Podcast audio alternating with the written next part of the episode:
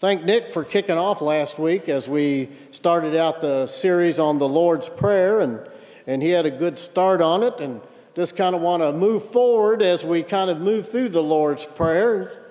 You know, when Jesus began his ministry, he gathered 12 men to walk along beside him, and they were called disciples.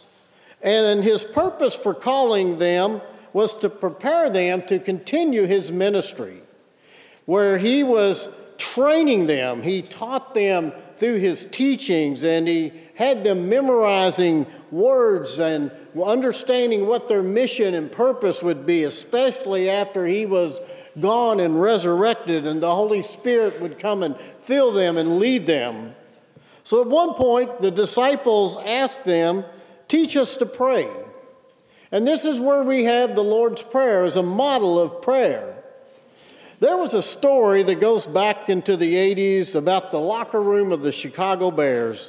Calm down, Terry Coon, uh, when we talk about the Bears. Back in their Super Bowl glory days, John Canassis was serving as a team chaplain, and he tells the story about Mike Ditka doing a pep talk in the locker room, but he looked over at Refrigerator Perry, and if any of you remember him, he was a defensive lineman that they converted into a running back on goal line stances who weighed 338 pounds. Big guy, hard to miss. And as he stood in that room full of professional football players, Ditka said to the fridge, When I finish, I want you to close with the Lord's Prayer. So the coach began his pep talk, and Jim McMahon, the crazy quarterback of the of the Chicago Bears, punched the chaplain, Jim, and said, Look at Fridge. He doesn't know the Lord's Prayer. And the Fridge sat there with a panicked look on his face as the pep talk was going. His hands were sweating. And he's sitting there with his hands in his head in his hands. And the chaplain said, Oh, everybody knows the Lord's Prayer. But after watching the panic on the Fridge's face, McMahon said, Chaplain, I'll bet you 50 bucks that the fridge doesn't know the Lord's Prayer. And the chaplain thought, here I am, a man of God, sitting in the locker room, and I'm betting 50 bucks with McMahon on the Lord's Prayer. Well, when Coach Dick uh, finished his pep talk, he nodded to Perry, and all the players bowed their head, and it was quiet for a few moments. And then the fridge spoke up in a shaky voice Now I lay me down to sleep. I pray the Lord my soul to keep. And after that was done, the chaplain felt a tap on his shoulder from McMahon and said, Golly, here's your 50 bucks. I had no idea he knew the Lord's Prayer.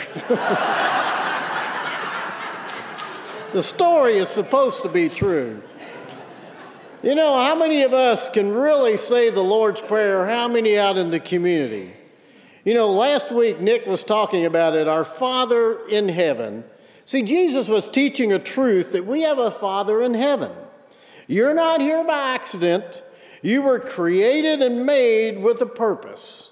And that should give you meaning and purpose and even clarity in life that there is only one God the Father, above all, in all, and over all. And then the hallowed means holy. Like he says, and we're told in Leviticus 20, 7 and 8, Consecrate yourselves. Be holy because I, the Lord your God, and decrees follow them. And the Lord who makes you will make you holy. You are to be holy because I, the Lord, am holy, and I have set you apart from the nations to be my own. God is holy, and holy is hard. Yes, this passage was giving to the Jews, but it's tough for us today to be holy. Because we live in a world that tries to blur what is the world's way and what is God's way, and trying to blend truth with lies. And this verse, Hallowed be your name, means we ought to be struck by the holiness of God, who, who knows no sin, who his son was created perfect and 100% pure. Hallowed means holy, honored, revered. And we should be struck in awe of who he is in his name. See, when Jesus was wanting to emphasize something in the Bible, he usually repeated the word in a sentence, like trying to underline for us or highlight, where he's elevating so it won't get lost with the rest of the words, where he says, Truly, truly, I say to you, or, or Verily, verily, I say to you. R.C. Sproul, the theologian, was teaching on the holiness of God and the, the power of repetition to elevate the truth.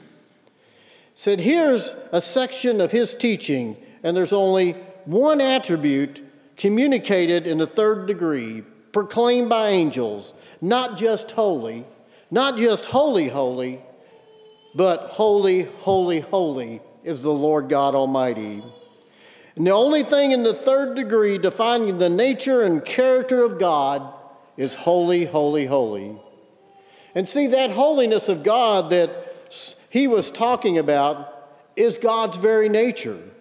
Isaiah 6 3 says that they are calling to one another, Holy, holy, holy is the Lord God Almighty, who on earth is full of his glory again. And, and Revelation 4 8 repeats the same thing, where they're around the throne saying, Holy, holy, holy.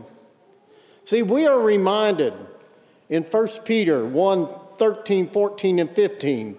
Therefore, with minds that are alert, fully sober, set your hope on the grace to be brought to you when Jesus Christ is revealed at his coming. As obedient children, do not conform to the evil desires you had when you lived in ignorance, but just as he who called you is holy, so be holy in all you do. For it is written, Be holy because I am holy. See, you are made holy because he is holy. We would have no choice, and we couldn't be holy without him. So once he makes you holy, live holy, strive to be holy in all you do. See, that's why we have worship services on weekends. That is why we do midweek and have refuel going and Bible studies and small groups and Sunday school to help you to remove those own unholy things from your life and repair your worship to God. So, what needs to be removed from your life? It may be there's things in your life that are of poisonous thinking. You know, one of my pet peeves is, is parents who tell me that, you know, my parents made me go to church, so I'm not going to make my kids go to church. True, you don't want to have to make your kids' decision of faith, and you can't because God gave them free will. But while they're young, you want them taught about this truth. And what is truth in Jesus Christ? And what's the poison of the world? Think about it. We don't do anything else in life where we give people choices, our children. Don't we make them go to school? Don't we make them eat right? Don't we make them go to bed? We don't do anything anywhere else in our life that we don't force them to do the things that are good for them. So, why shouldn't we push what's the most important thing, which is what they think about God? See, there is a poisonous thinking in our culture that we get sucked into. And we don't let the world form our moral thinking. See, we gather here on Sunday mornings to learn the truth of God so that we can be holy as God is holy. And that is why the blessed life is what we pursue. So, what needs to be removed? What needs to be repaired? like maybe the reverence of the name of God or your worship. Maybe you need to repair your calendar. The world is setting your calendar to where you don't have time for God. See, every seven days since the creation, men and women were to stop and worship because worship settles in our soul who is God. And God's blessing on your life is a freedom for you. And maybe you need to repair the promises you have broken or promises you have made to other people and maybe yourself. Maybe worship and coming here is a time to repair relationships as we look later in the Lord's Prayer, where we offer and ask for forgiveness or we forgive or, or, or try to repay debts so that we can be like our Heavenly Father. So we begin our focus with the one we are praying to, our Father. Holy is your name. Your will be done. In other words, your purpose lived out in this life and a priority of His kingdom and will for your life. But then the prayer moves to provision. Give us this day our daily bread. You heard Chad read today. This is how you should pray. Our Father in heaven, hallowed be your name. Your kingdom come, your will be done on earth as it is in heaven. Then give us today our daily bread. This is a reminder that He is our Father. As Max Lucado said, our Father has committed to care for us. We aren't wrestling crumbs out of the out of a reluctant hand, but rather confessing the bounty of a generous hand. The essence of prayer is really an affirmation of the Father's care. See, because our provisions is God's priority, and notice that word daily, daily only appears two times in the New Testament, and both times it appears in the Lord's Prayer. And see, as you think of that, what is it saying? Daily or as needed. Give us this day our needed bread. It's a prayer for sustenance and not for greedy abundance. It's a reference for our physical needs, where we may have bills to pay, or, or we may need a doctor's or medical care, or we're scratching to put food on the table as we struggle as families. And that may be a question, but what we're praying is give us this day our daily bread, where we're putting our needs, our provisions, our priorities squarely in the hand of God. See, this verse is about dependence when we're following the pattern of the Lord's Prayer, we are saying that we depend on God. Yes, we continue to work hard and to earn our wages. We try not to be lazy in the way we live our life. But this prayer is a reminder that God owns it all. Did you hear me? This prayer is a reminder that God owns it all. But God is also the giver of every good and perfect gift.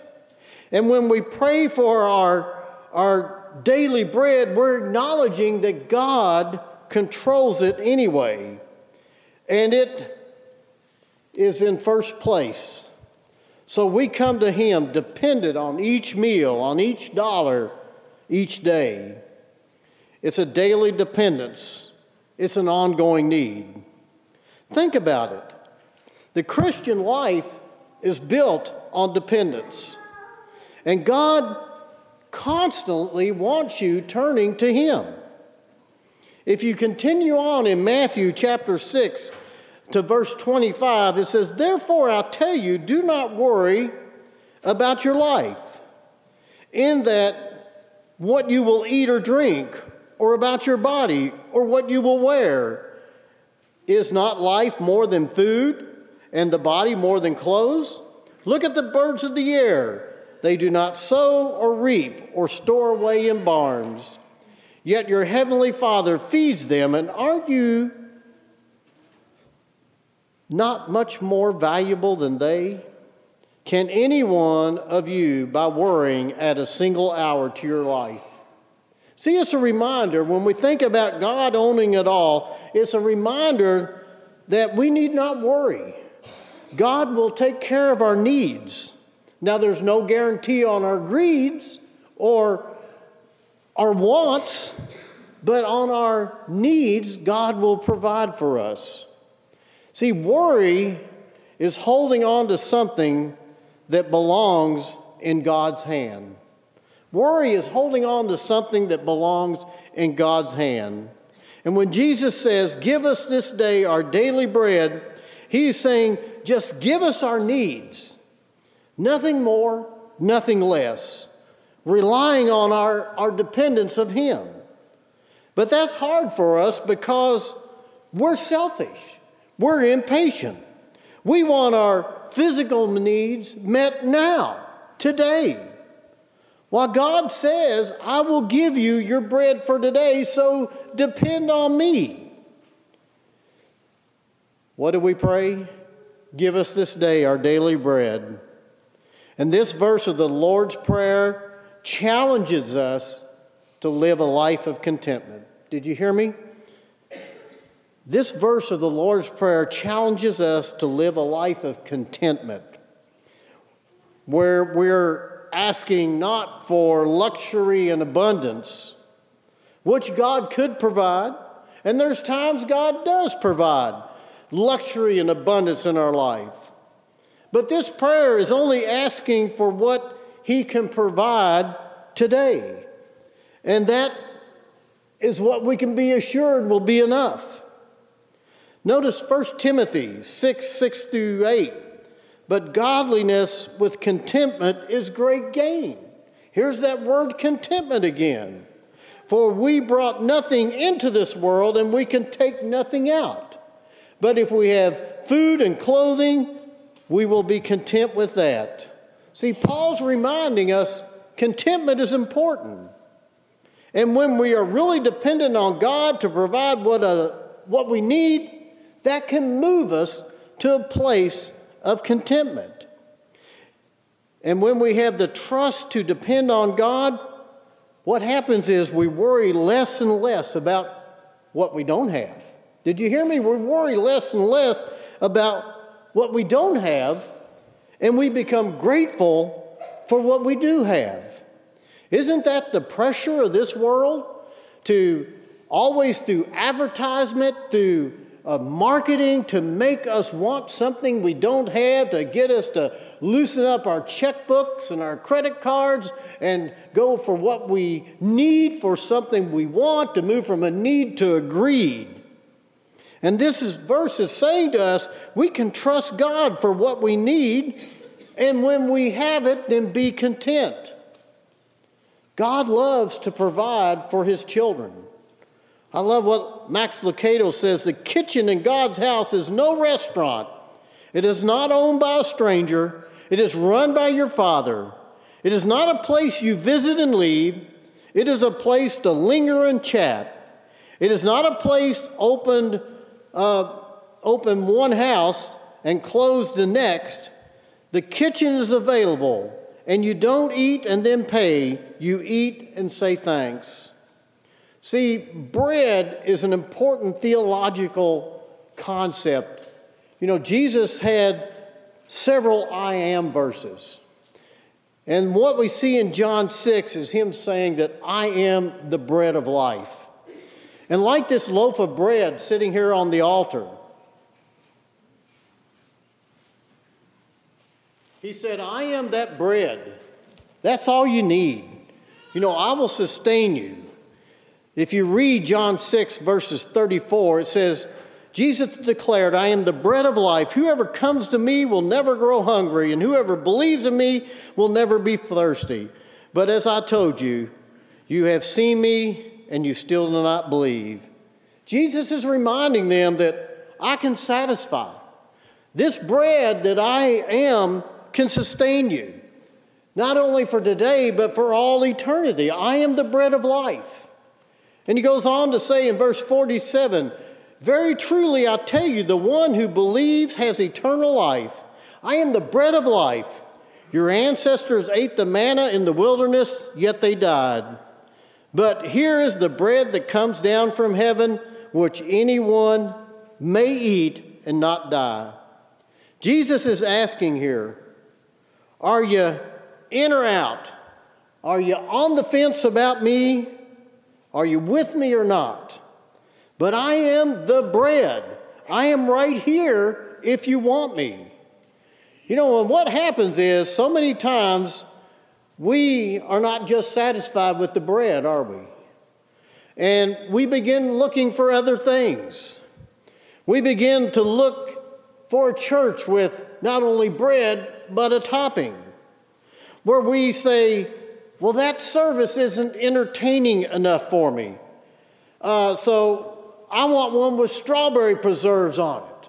Or then we go around and look at another one. Well, that children's program is, is not what my kids uh, need. I, I really want something that, that will be more entertaining for them. And so we look for some honey to put on the bread. And then we look around and say, well, they talk about tithing, and that's intrusive, and, and I don't like that.